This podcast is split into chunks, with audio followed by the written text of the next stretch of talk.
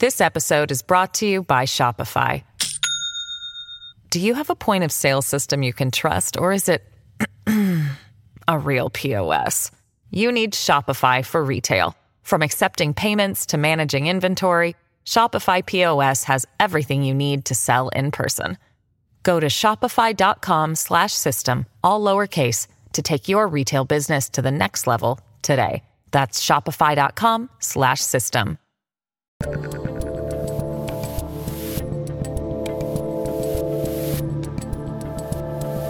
Joining me today is a former CIA officer, a security expert, and host of the President's Daily Brief podcast, Mike Baker.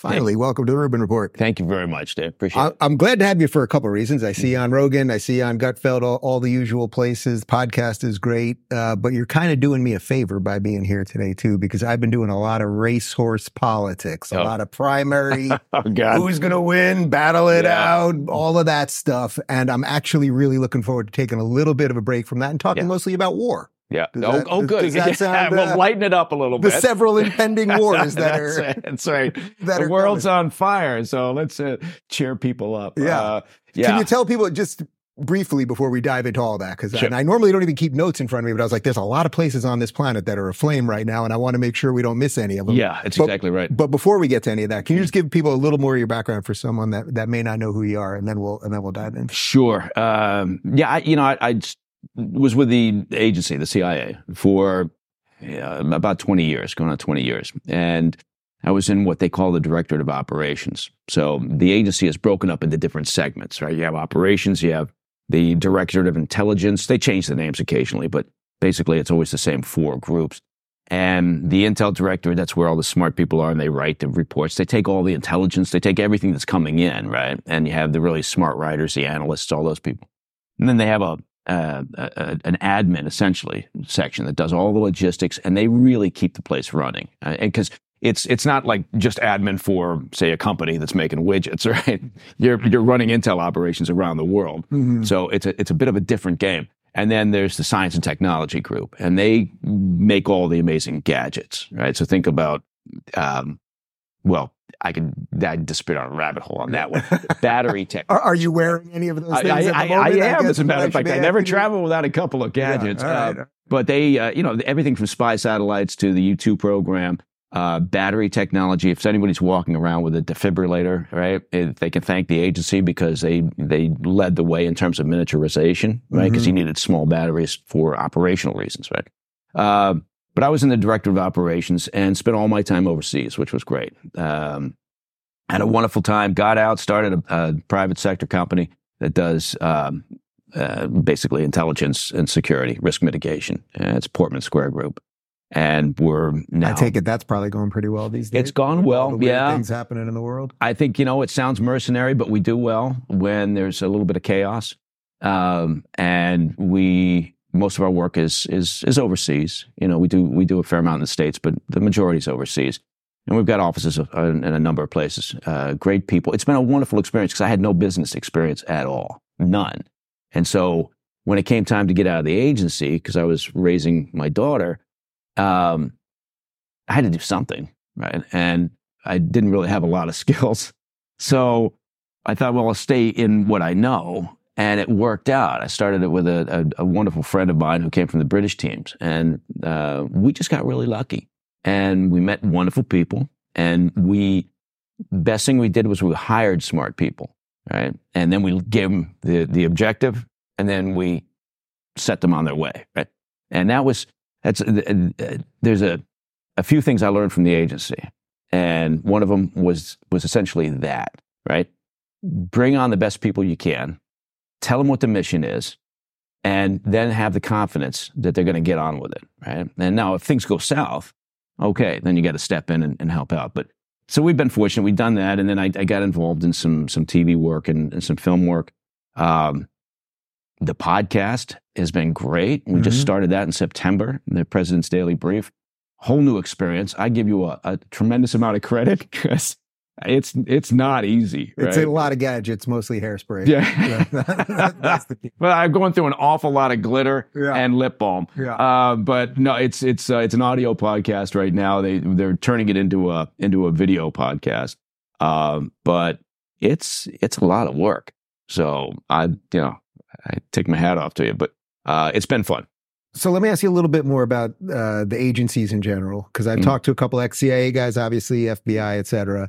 And I always find it interesting when you when you talk to some of these guys who are out in terms of how much they can talk about and Mhm. how they can take the stuff that they learned and apply it to either new businesses or just kind of what's going on in the world without without breaking protocol, without Right. revealing secrets, et cetera. How do you how do you balance all that stuff? Well, you know what? Um, you have to be smart enough to know what you're not supposed to say, right? And then you have to be disciplined enough not to to open your yap and and and do that. So, sources and methods you never talk about. I've got a very good relationship with the agency. I think in part because they they know I respect them. I had a great time, right? I'm not one of those people who left and and and talks bad about Right. because I had I just had a great time. I was lucky in that sense, right? And had worked for amazing people and and worked with people that were tremendous.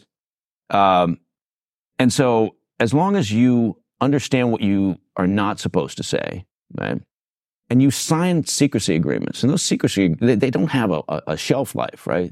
You know, it's not as if okay, it's ten years on now. I can, I Right. can now go on Yeah. TV and you, you take that list out the yeah, whole thing, yeah. You, you, so you take that to your grave, and you need to respect that. Right? Um, so, and the agency they they were very good to me, right? When I left, because you know the, their point was, well, don't leave. You know, at first it was it was sort of like, don't leave because what else are you going to do?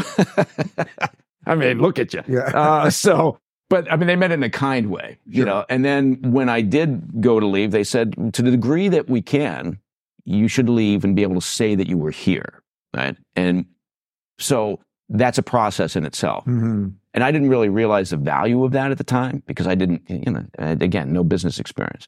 So getting out um, and being able to do that, that opened some doors that I hadn't really anticipated. And so that was a, a very good thing.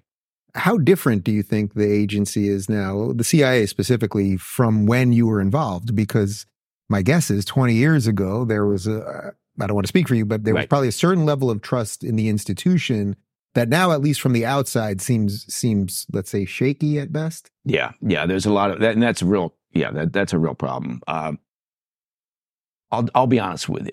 When I was in the agency for, well, you know, again, going on two decades, I don't ever remember having a political discussion. We never sat in a safe house, and you could spend a lot of time sitting in a safe house waiting for something to pop, right? Mhm. Because you know, for whatever reason, you know, the target's not available, or you're waiting for headquarters to say, "Yeah, let's do it." We never had conversations sitting around talking politics. It just wasn't a thing, right? Mhm. And the agency itself is is always supposed to be apolitical. I mean, it's human, right? So people are going to have their opinions, and that's fine, you know. But you know, you keep it in check, right? Sure.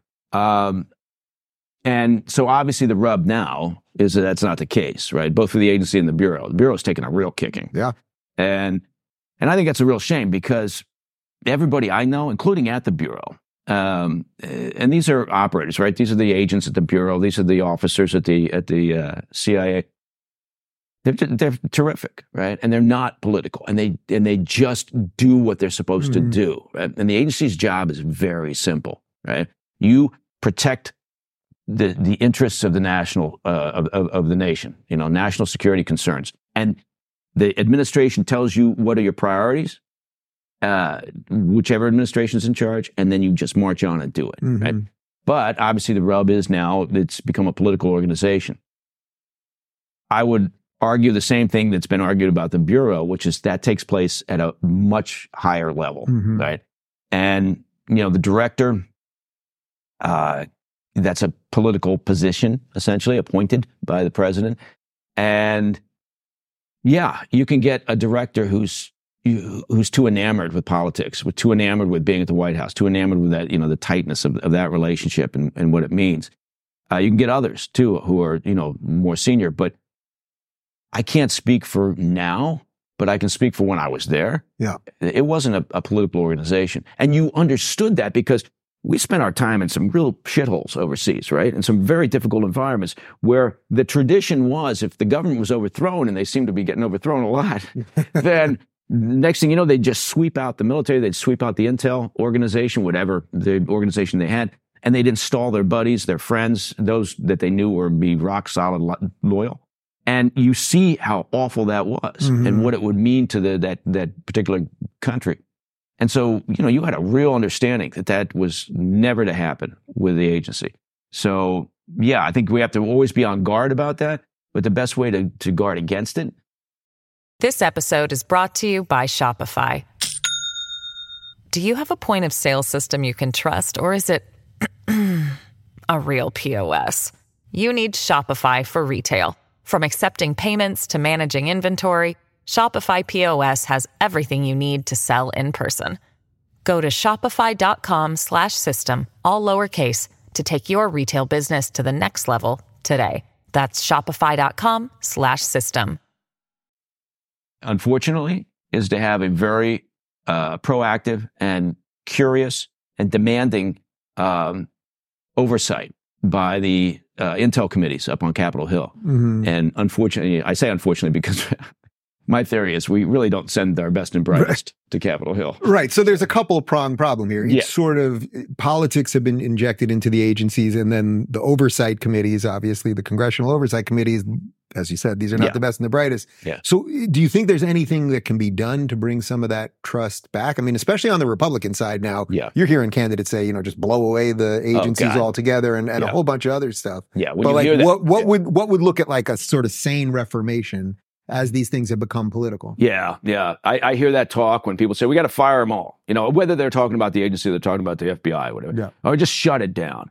You think, you know, look, okay, you're obviously too stupid, right, to represent anybody. You know, how did you possibly get up on Capitol Hill? No, look, there's some very bright people. I know a couple of the people on the on the intel committees that are super smart. One of them from from Idaho, uh, Senator Risch, right? They're some very good people but we also have some morons, right? So I don't want to paint them all with the same brush, but um, I think what would a what would a logical step be?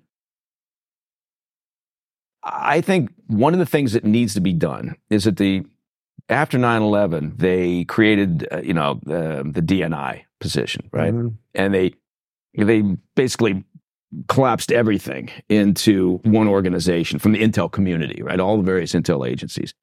And the CIA director was kind of pushed to the side, right? In favor of the DNI, who then, you know, sort of had that job of sitting in the White House more. It's important to have a better line of communication between the director of the agency and the Oval Office, right? Now, you know, you can well make the argument that it just depends on the president, right? Because some presidents are better at, at that relationship. They pay Sure. more attention. You know, there was always the rub on on Trump that he didn't read uh, the uh, the briefings that came in. Um, others read every page, right? It just depends on the person. But I guess my point is, I think one of the problems we've got is is we don't have a, a better line of communication between the agency directly and and the Oval Office. It's too important an organization, particularly in today's times, Mhm. um, to relegate it to just a member of the intel community. Um, otherwise, I think that you've got to have better vetting of the senior leadership, right, in terms of when they're appointed, right, and that again is job of the intel committees, Mhm, Congress and Senate.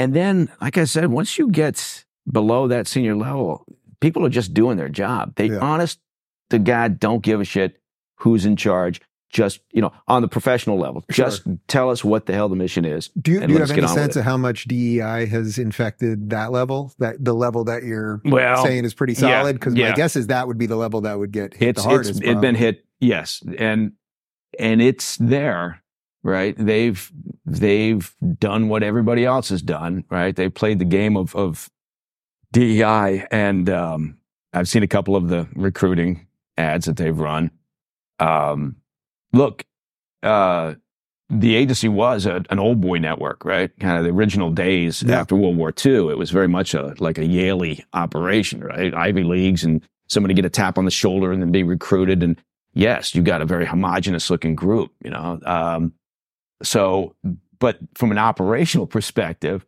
you want a real mix, right? Mhm. So rather than being told that we're doing this because it, you know, makes the world a better place from a DEI perspective, I'd rather see the director instruct everyone saying, we operate all around the globe, Sure. and we better blend in, right? In this case, there are reasons There that you would are want people of different colors and different solid. languages. Exactly, and- exactly. It's a perfect Yeah. reason. You don't have to play the DEI game because you need to have that operational, you know, diversity.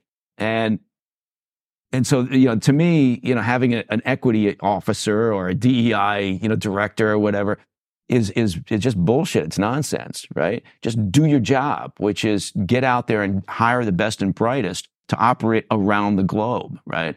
And yeah, I I don't know. It's it's you, you raise an interesting point with that.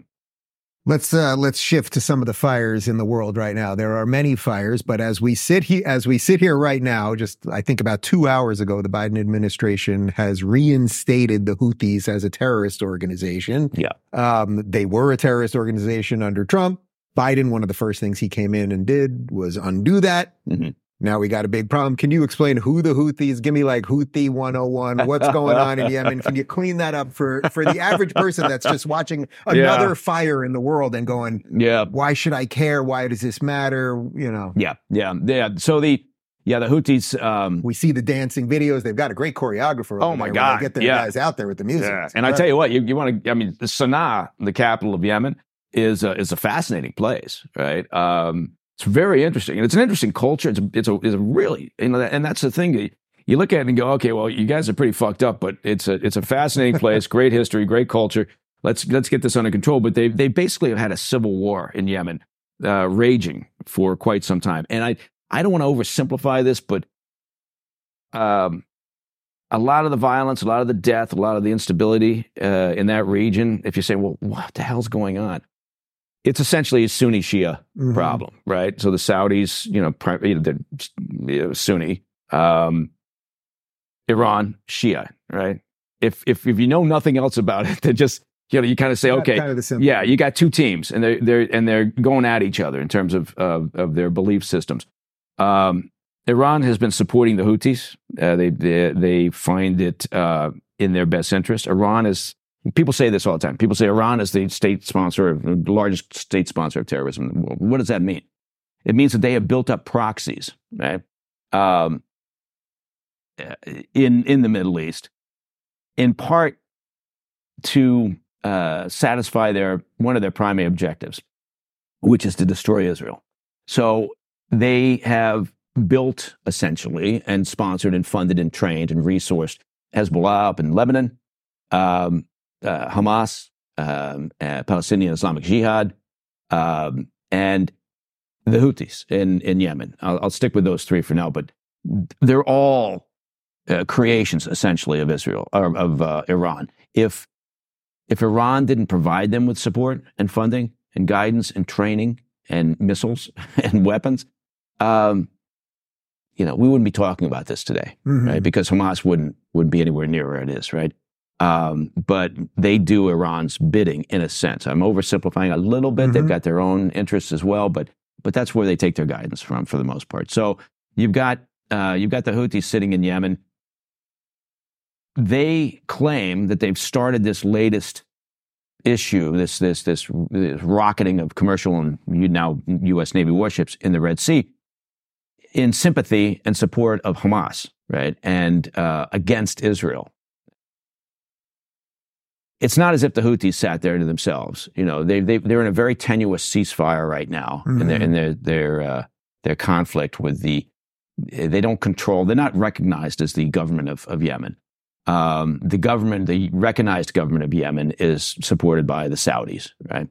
Um, the Houthis supported by the Iranians, but there's a very tenuous ceasefire there that exists. It's not as if the Houthis would have said to themselves on their own, without Iranian encouragement and guidance, you know what we should do?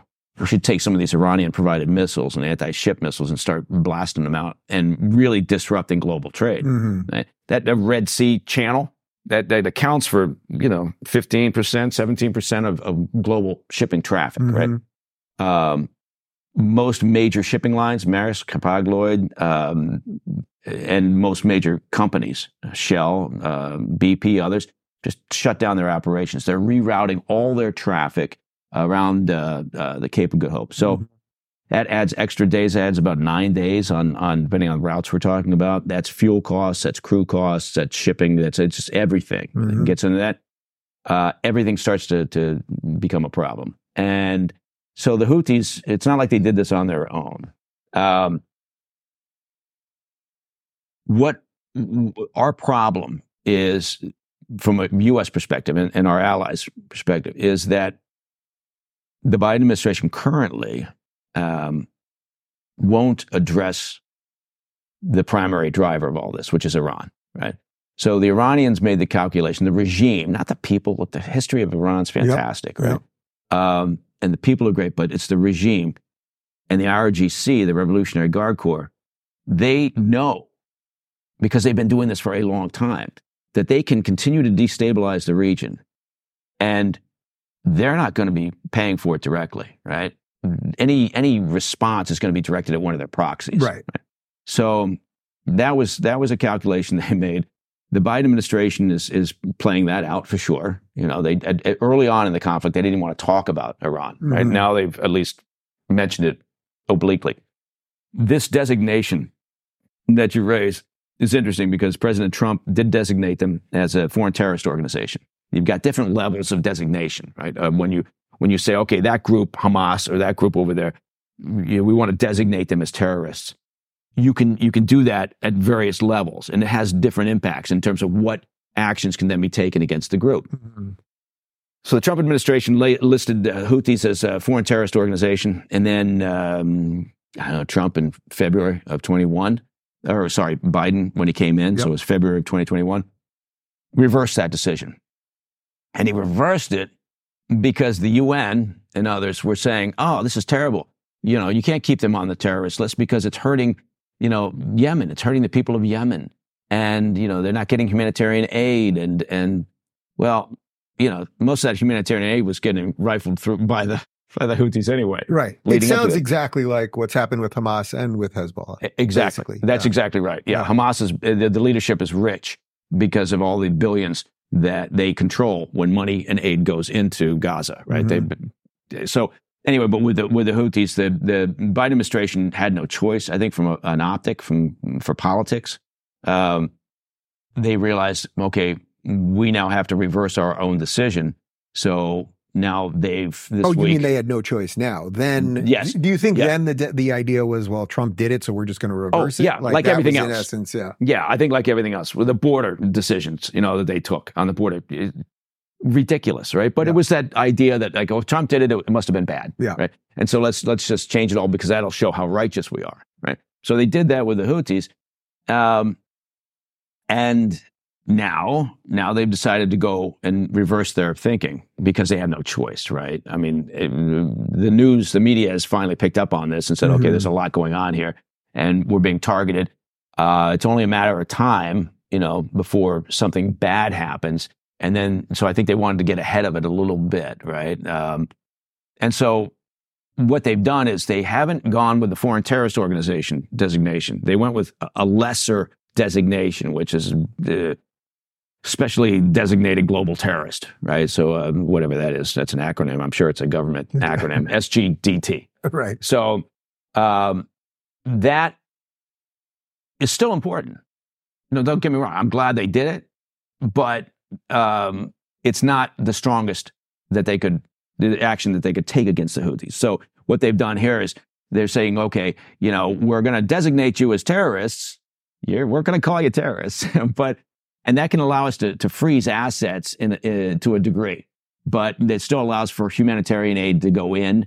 Uh, again, the problem is if it goes into Hodeida, if it goes into the port, main Right. port there in in in, uh, in in Yemen, that's controlled by uh, the Houthis. So humanitarian aid, will, you know, whether it gets to the actual people who deserve it, need it, et cetera, just like with the citizens of Gaza, Yeah. um, yeah, it's, it's, it's anybody's guess. How much of this, of the craziness that we're seeing right now, whether it's in Gaza or whether it's in Yemen and what's going on with the, with Red Sea and everything is connected back to the $6 billion that just, you know, a couple weeks before October 7th, they were saying, oh, well, it's, it's fungible. Who knows what Yeah. they're going to do with it after they had originally said, Yeah. no, it can't go to certain things. And then suddenly it was like, oh, we gave them the cash. Well, we'll see. Yeah, yeah, don't know. Yeah, we can't we can't keep track of our own money here.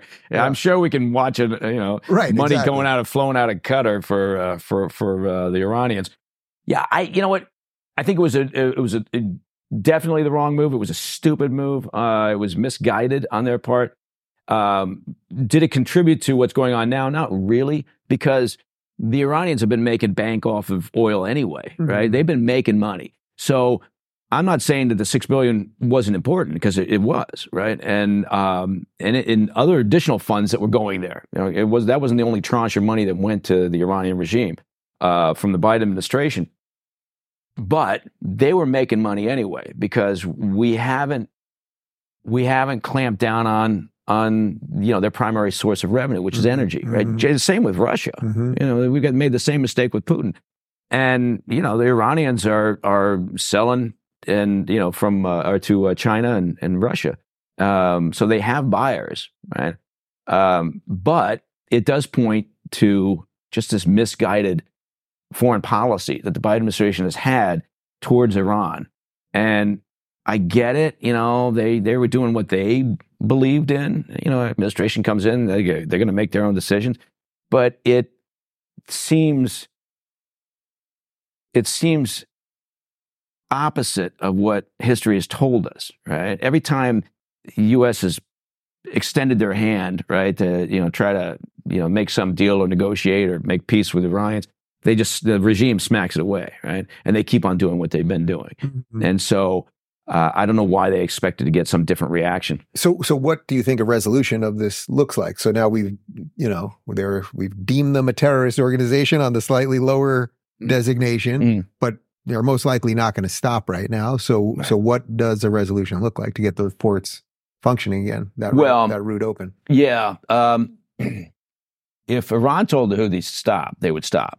Right. That's that's the only you know channel that that's going to work with with the Houthis.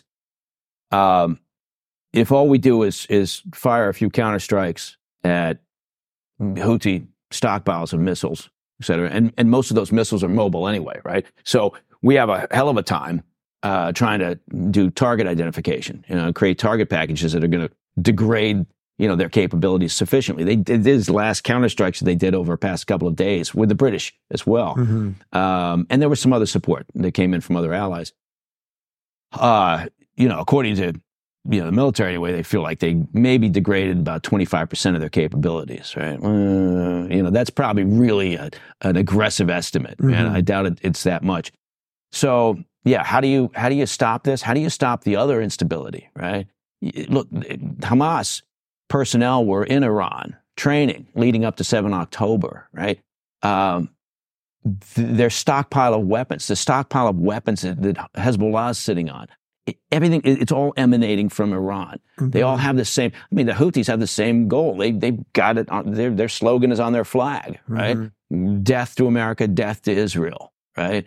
Um, that's the objective. And, and so, unless we have an actual uh, deterrence strategy targeting Iran, not their proxies, because that's what they expect, and they've made that calculation that they're good with it, because it's worked for them, then nothing's going to change.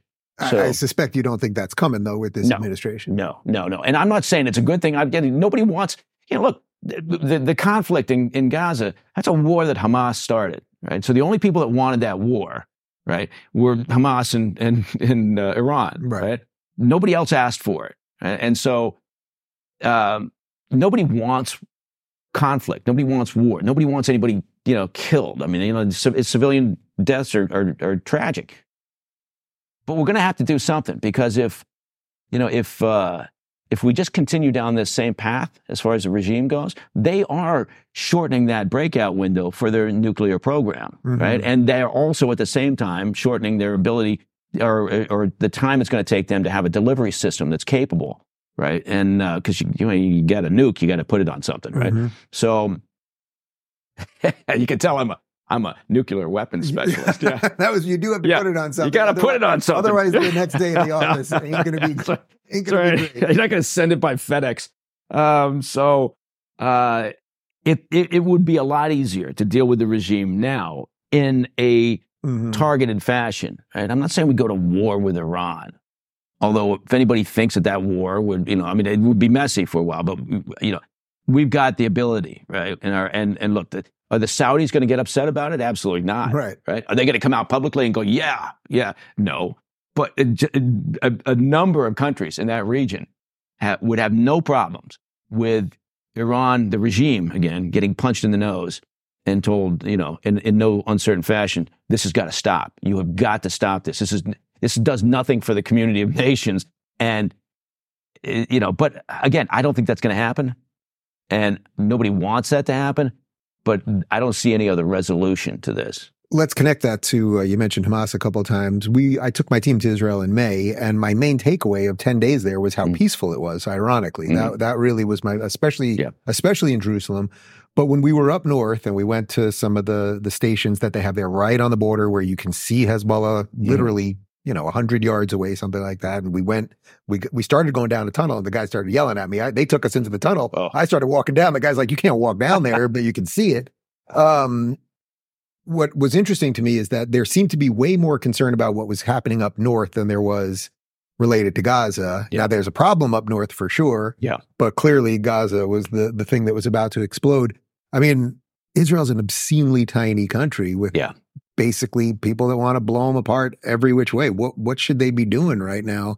They've got North Gaza, but they're still hostages. I mean, what what's a Yeah. what's a sane strategy? What what gets them out of this? Well, uh, yeah. First of all, I will say this. I was about to say something about Hezbollah, but first I'll I'll give it a, a travel uh, promo for Lebanon. Lebanon is a fantastic country. Beirut is an amazing city, and the Lebanese people are incredible, great people. Man. I'm not talking about Hezbollah, but I'm talking about I'm talking about the country. Well, Um, the Lebanese people don't yeah. love Hezbollah. No, they're, no. they're sort of held hostage by them. Yes, and, and you could argue the same for a lot of the citizenry in Gaza, right? I mean, they understand that they've been screwed over by Hamas, right? All that money, you know. You think about how many billions of dollars and what that could have done for the people of Gaza. You know, clean water systems, schools, uh, you know, better road infrastructure, communications, all these things. And- but you've got these assholes, you know, who who siphoned it all off, um, and you know, and extorted the people for using the tunnels for moving commerce and everything else. I mean, it's it's, it's an astounding thing, and yet it's all Israel's fault. Somebody's Yeah. got to pay the bills for the Mandarin Oriental and uh, in Qatar. exactly. Yeah. So, uh, yeah, but you're right. They've the military, the IDF uh, for the, for Israel, um, basically is in a position now where they feel as if they've got northern Gaza under control. So they've been withdrawing. They've been pulling their people out, right, and and, and equipment, and they're doing the same thing in, slowly in the South, right? But the South, as you pointed out, is more of an issue, right? More fighters, um, some leadership still located down there, and the one And the, the one truth here, and the hostages, yeah, and and and although again, trying to get intelligence on where those hostages are located, I mean, there's been a lot of time that's passed, right? You can and and so the movement of these individuals, right? It's it's it's heartbreaking, but again, there's one group responsible for this, right? This, this, this is not something that Israel asked for. So they've got to deal with it in the, in, in the best sense. And, and you, you pointed out a very, I don't think people understand how small Israel is. And again, Iran circled them with groups that they, mm-hmm. they helped build that all believe in destroying Israel. Right? So they have circled them with these terrorist organizations to, to accomplish this.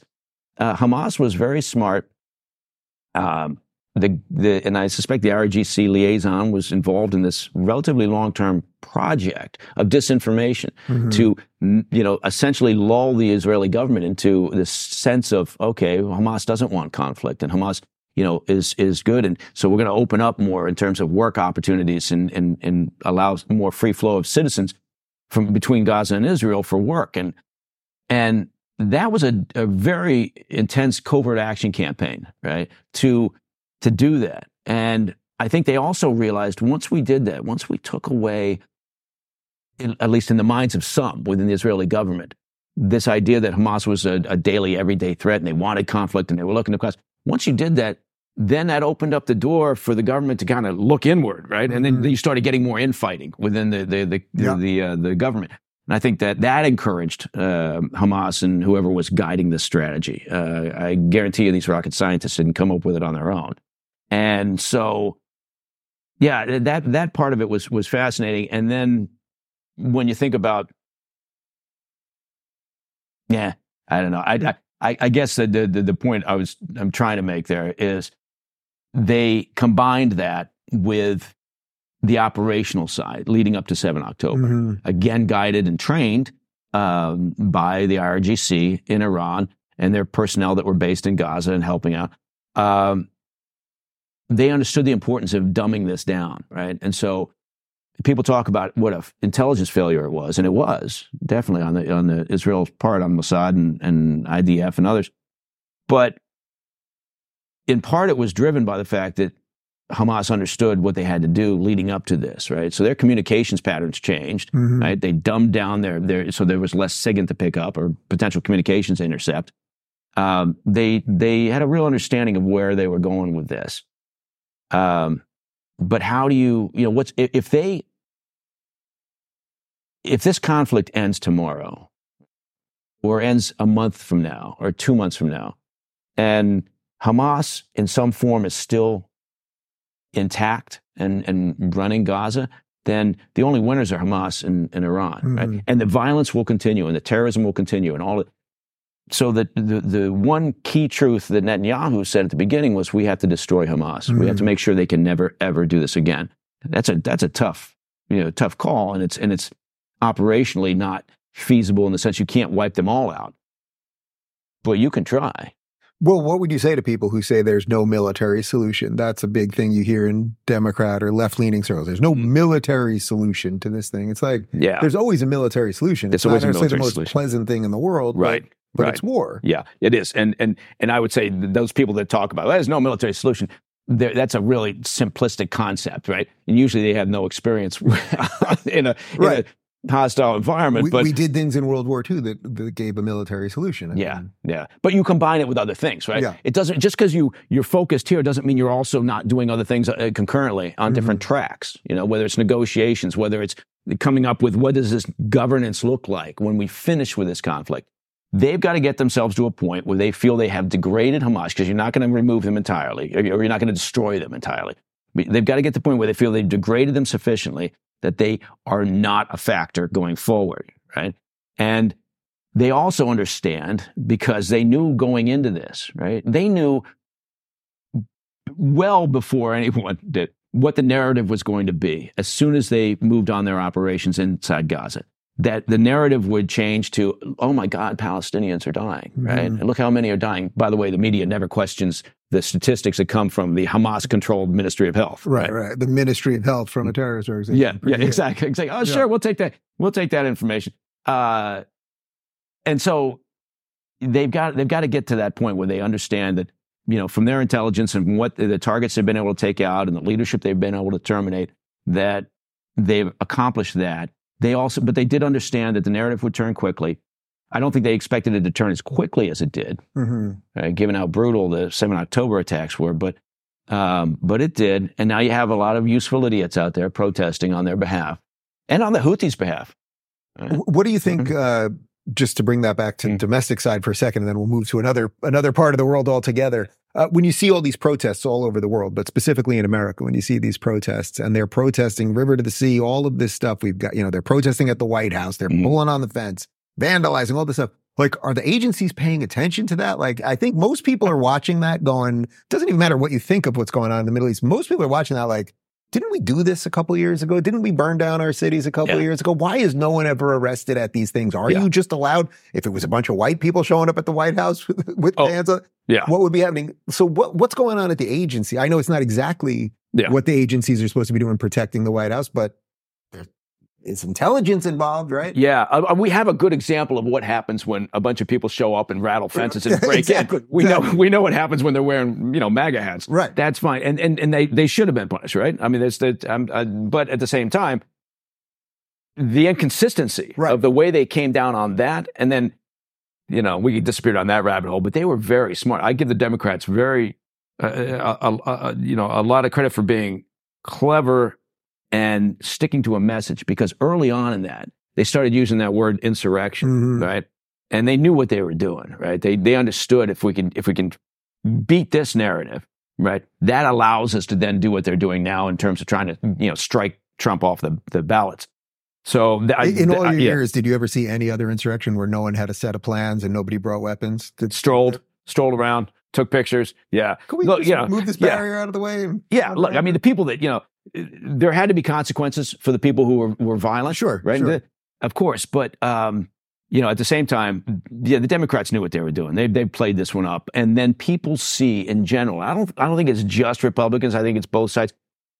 Human nature, you know, you want to see consistency. You want Right. to see the same, and so they look and they see this, and they think whether it's the Antifa riots or or what took place in front of the White House, and they go, how how is this working? Because it seems not consistent in terms of the way things get dealt with.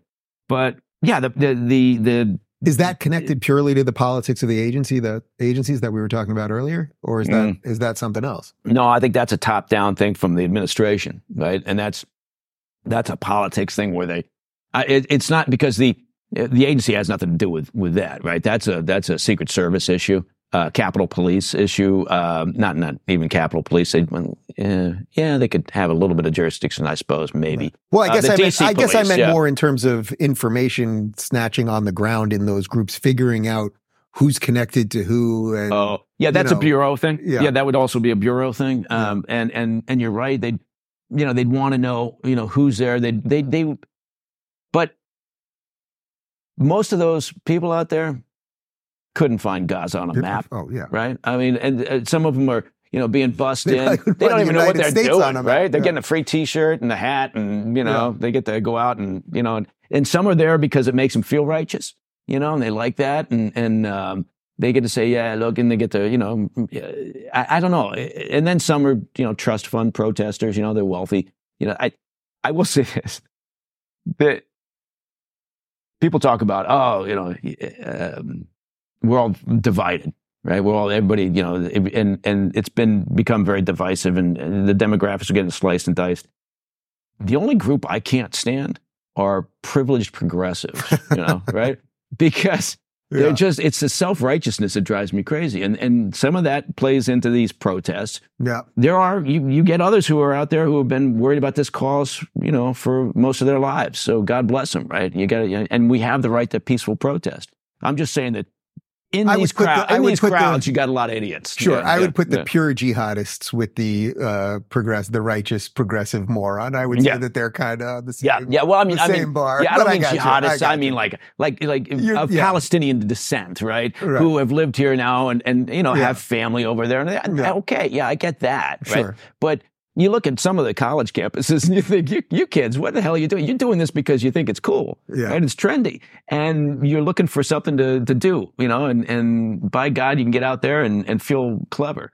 Um, Queers for Palestine is very different than Palestine for queers. yes, I think, yes. I think that's how it works. Uh, you want to go to the Far East now, or do you want to go to Eastern Europe? Which way do you? um, Depends which way around the globe you, you want to go. You choose. We should have, you know what we could do? Yeah. We could do this monthly and you could have like a wheel that would Yeah. spin, right? that could. wheel of shit. We may well we may have to because none of these problems are going anywhere. All right, why don't why don't we go to the Far East then? Because Taiwan just had elections. Uh, Yeah. they, they looked pretty legit. I mean, people were actually holding tickets, and there were people checking things, and it all kind of seemed like, oh, that's how it could work in functioning uh, democracies. Uh, but there's a big situation going on with China, China Taiwan, Mhm.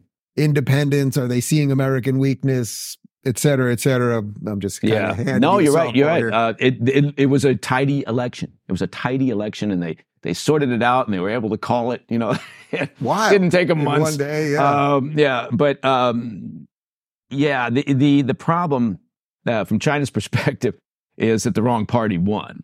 Right, so they were they were pushing. uh, There were basically three parties, and and they were contesting this, uh, but there were only two that were seriously contesting it, and one was the the Democratic um, People's Party, the DPP, and the other was the Kuomintang Party, and the Kuomintang Party uh, is very much in favor of closer relations with China. Mhm. China was very much hopeful that they would win. They didn't. The DPP won. Uh, the vice president of the DPP became, or uh, of the of the government became the president. The new president, William Lai, and um, they've been fairly vocal about the importance of Taiwan's independence. And now that that word means a little something different, right? When you talk to the Taiwanese people, they can be pro. We want Taiwan to be independent and free. They don't mean you know, rattle the cage and be completely separate, you know, from China. They Sure. still believe in the importance of that relationship, right? So we sometimes think about it and go, okay, they're going to have a revolution and declare their independence and everything. And it's not really what they're talking about.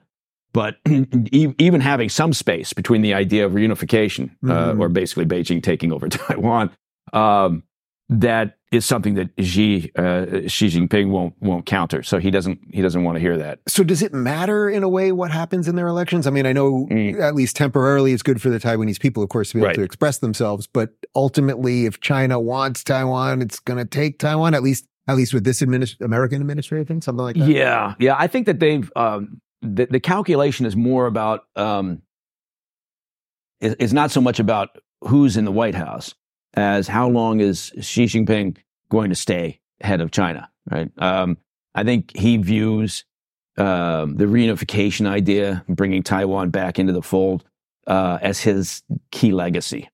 So I think if you could magically figure out when he's going to finish up being, you know, the sort of this iron-fisted ruler of China, then you could say, okay, between now and that point in time in the future, that's when something's going to happen. Mhm. And I don't think it's going to be, uh, you know, military. They don't want China doesn't want to uh, have to worry about a military takeover. And they've talked about this sort of the the soft approach. Mhm. And we, you can kind of see what they did with Hong Kong.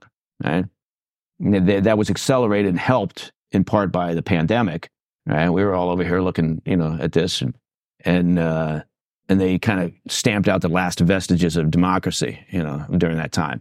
And it happened. Right now, that's a little bit different, right? You know, in a sense, because you know, Hong Kong was always sort of temporarily leased, sort of right. There was always a sense that it was going back, Right. and and so it's not quite the same. But they brutally stamped out the democracy movement there, and so I think you know their their view on Taiwan. Um, Despite the fact that there's almost no distance, you know, in the strait there between the two, uh, is they don't want to do it militarily, and and I think um, you know they are intent on doing it. They've been very clear, particularly during the past year. Xi has made some very clear statements that it is inevitable, is what he's saying. And so, yeah, the Taiwanese people look at that and go, you know, and there's some that, that want that reunification, you know, and, but, uh, you know, the majority want things to be essentially the way they are, right? And it Uh, sort of seems like if they think Trump's coming back in a year, they might want to escalate that the speed of that, right? That's what what Xi might want to do. There could be that calculation, but I, they play a longer game. You know, we take everything in very small bite-sized chunks. Mm, that doesn't typically happen in, in China. You know, they, they play whether it's this sort of issue or whether it's an intelligence operation or anything, they play a real long game, you know. So I, I don't think we want to read too much into the, just a change in administration. What uh, what does generally sane China policy look like to you? Like, I think people hear what you said about Iran, and it's like you can sort of like make sense of it in your brain. It's like, oh, Mhm. there are weapons in these places. Mhm. There are trade routes being shot at. There's Mhm. people being murdered. That's not how we look at China. China's doing a lot of other things related to technology, related to releasing Yeah. COVID, let's say. Like there's some other stuff, but it's Yeah. a little more TikTok. It's a little more amorphous versus just like military stations in countries. Right. TikTok has been. Yeah. mean, people talk about TikTok.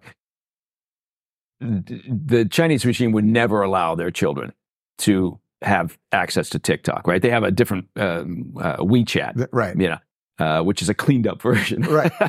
so, It's not on my phone. It's Yeah. on that guy's phone over there. oh, yeah. And yeah. I, I told him he didn't have to do it, but he wanted he to. did. do it. Yeah. Yeah. Um, But what, but what do you, what is like sensible policy related to all that? Related to like an information war that's happening to our Yeah. young people? Yeah. And, and yeah. I will say that that one of the things that that um, that the previous president, that Trump did, um, you know, and you know, love him or hate him, right? You know, he's he's as a personality, he's not my cup of tea. I lived in New York for a long time. People in New York who had a chance to watch it. He's a he's a he's a tri-state area Yeah. developer. That, that's right? where I'm from. I- Yeah, exactly. Yeah. So you know, you get punched in the nose, you punch the other guy in the nose. I mean, it's you, people there knew what what was happening and what the guy was going to be like. Nobody thought he was going to suddenly become a sophisticated, you know, thoughtful individual who was going to be presidential. That Mhm. you know. But one of the things that he did that was very smart and I think very useful was to elevate the the conversation around China right? and to put a spotlight on just how much damage the Chinese regime and their intel apparatus has done over the decades, right? In terms of theft of intellectual property, the cost of that to us and to our allies, to the Mhm. West, um, and just the outright theft of research and development, right? Um, Fentanyl. I mean, Fent- fentanyl. Yeah. Yeah. I mean, it's yes. Uh, so that's a, that's a whole separate, you know, counter narcotics issue that you know. But um, the it's their it's their intelligence operations. It's their economic espionage. Um, those things have done uh, damage that we can't even calculate the cost of over over decades mhm. uh, in terms of lost opportunity, lost jobs, uh, lost um, you know uh, revenue streams that could have you know supported and built up other countries, other businesses. They're incredibly aggressive, um, and then you know what what they've been doing while we again kind of get focused in one area, whether it's Iraq, Afghanistan, um, domestic concerns, whatever it might be. We have a hard time, it seems, uh, multitasking. And again, with their sort of their longer view, they have a strategy. And so they've, they've spent uh, a couple of decades now traveling around the world. People, mm, for the most part, know about this Belt and Road Initiative Mhm. that, that China has. Mhm. But they've been going around locking up, as an example, uh, locking up uh, mining rights, Yeah. right, in South America or in Africa um, for key minerals, right, critical and rare earth minerals. Uh, um, and it's the critical minerals that are really more important. I I always thought, well, we call it rare earth, and people think, well, those are the important ones. And you're thinking, well, it's more really the critical minerals. They've been locking up uh, those opportunities, right? They have a monopoly on processing of, of key minerals that we're never going to get to 100% you know, green Mhm. um, because we don't have the ability to process, much less mine, but to process and refine those those minerals for things that we need, such as I don't know batteries, right? And so you hear this talk about you know uh, battery technology and how we're all going to go in that direction, and that's great. We should be doing lots of different things, right, for energy. But the Chinese knew that years ago, and they had a plan, and they've been doing this. Um, and they also do other things. They do things that are more insidious than just going around and cutting deals, right? Usually it's in a sort of a usury situation where the, the country finds out that they're doing a deal with that country, then finds out a few years later that they're completely in debt, can't afford the loans, end up having to give up more, Mhm. right? Um, but the, some of the insidious things that they do, the Chinese regime and the intel apparatus understood the importance of, of uh, regulatory uh, decisions, right? Regulations here in the U.S. and the impact that would have on things like mining, right, uh, or agriculture. And so, as an example, they're not trying necessarily. No, they are, but it's not. They don't consider it the most important part. They're influencing local communities. They're influencing local politics, state politics at that level, right? To make decisions about about regulations. Um, phosphate. Phosphate's a good example. It's a very good example, right? You like food, you like large scale agriculture to feed the world, better have some phosphate, Mhm. right? It's fertilizer. Yeah. So, um, leading producers of, of, of phosphate, China, uh, Morocco, Russia, you know, just uh, they're they're up there.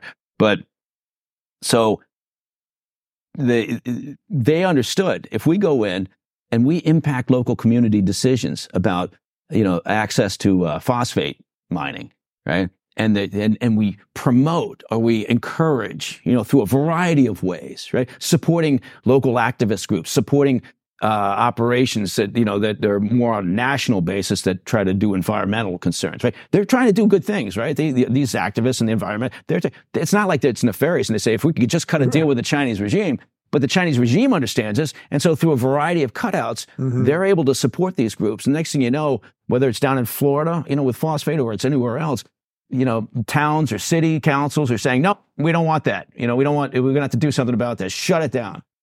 That's an enormous benefit Mhm. to a country that is the you know key producer of that mineral. So that's something that they do, and that, that and I, I'm I've been fascinated by that because it shows again it shows this long view, and from an operational perspective, sometimes the problems with the, the CIA is that we we tend to have a shorter view, right? We're Americans, and so Yeah. that's just a tendency, and so our operations tend to have a shorter time frame concern, right?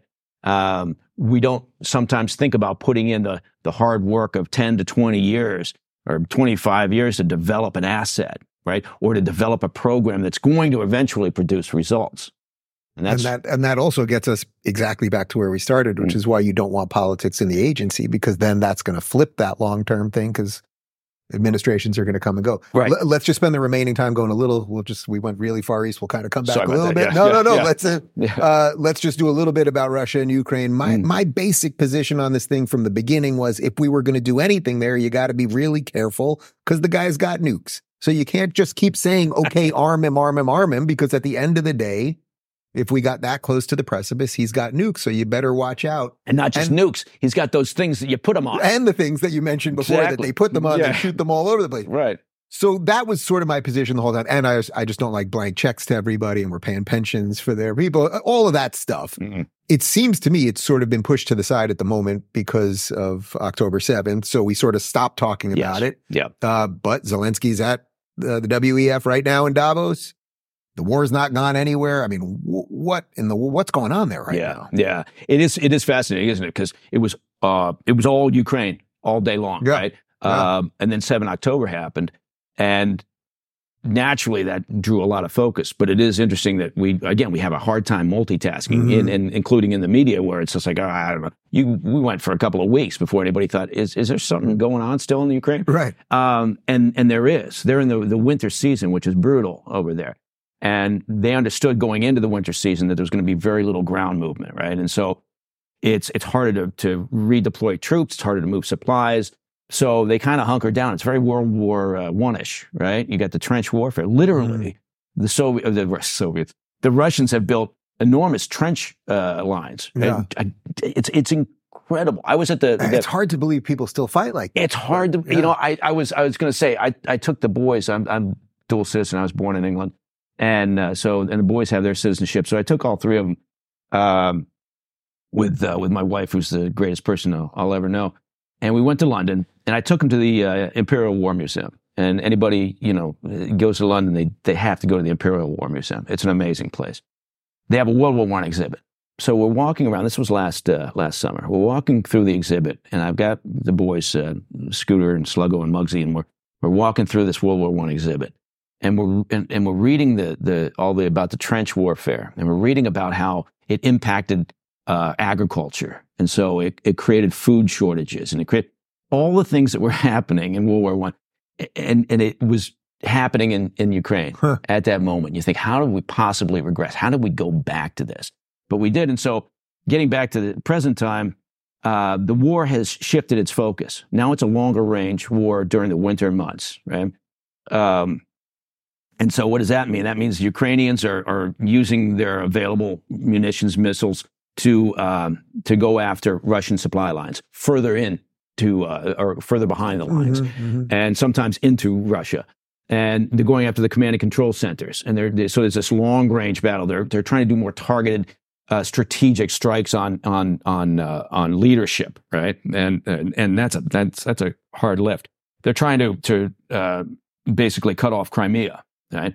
And Putin's doing the same thing. He did the same thing last winter. He's lobbing missiles at infrastructure. He's trying to freeze out the Ukrainians during the winter months, right? So he's hitting energy sources as much as he can. Um, and it's brutal, right? And Russia's got a manpower problem, uh, but they have a three to one advantage just in sheer numbers, right? right? so they're they're busy conscripting and, and, and emptying out their prisons.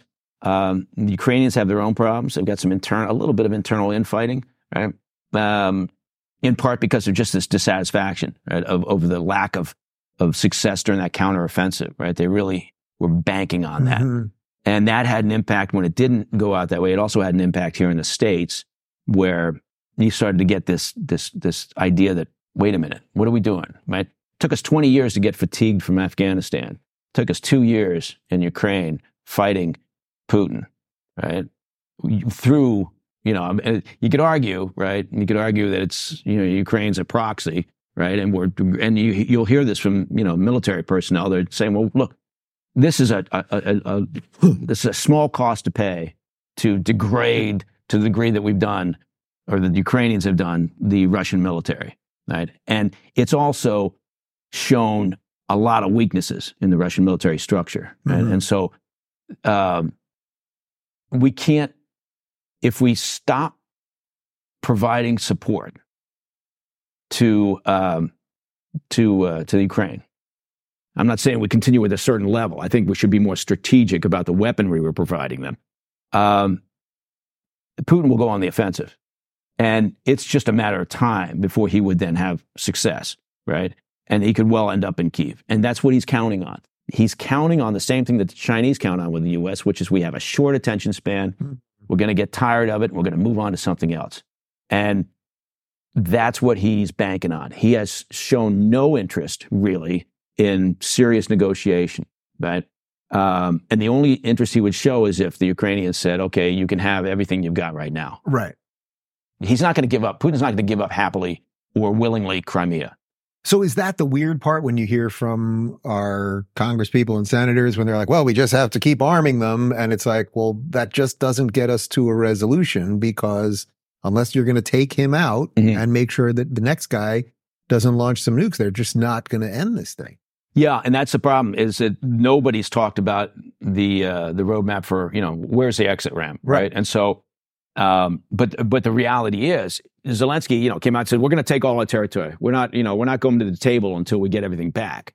And again, Putin's not giving up Crimea. We nobody gave a shit about Crimea, right? Being taken over by the Russians Right. years ago. It was not like people in the states weren't waving Ukrainian flags and you know well, I Obama stand with president. Ukraine. It was Yeah. a whole different thing. It was yeah. So yeah. so it happened, and we didn't care. But now we're like, what? Now we're supposed to like stand and say, you know, because it makes us feel good. Um, there's got to be a there's got to be a solution here where they're both going to not particularly be happy, which is the typical way that you end these things, is both sides are a little bit displeased. But you know, Putin's going to, you know, again, he's not going to give up willingly Crimea. Um, you know, can they get back more of their territory on the eastern side? You know, that would be nice to think so. But you know, they, there, there's got to be a resolution to this because we can't keep providing at the same level. And our NATO allies, they won't, right? They've got their own. It's we're dickering in, in Congress about the aid package. They're doing the same thing in in, in the EU. So, um, and and that's got Zelensky worried, but it's playing into Putin's expectations, right? That we were going to get tired of it. And they're doing their own disinformation campaign, right, to try to influence public opinion here, right, Mhm. about that. And yeah, and then which is to be expected. Anyway, so it's a, it's a. I guess the answer is uh, I have no clue. It's above my pay grade. that seems like a fitting way to end, Mike. I have to say this was an absolute pleasure talking about wars all over the world instead of our political wars. So I thank you for coming. my oh, friend. thank you, David. I Yeah. appreciate it, man. I Right on. appreciate it.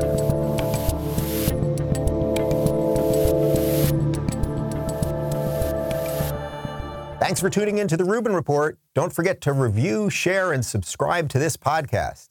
If you're looking for early and exclusive content, you can join me on Locals at rubinreport.locals.com.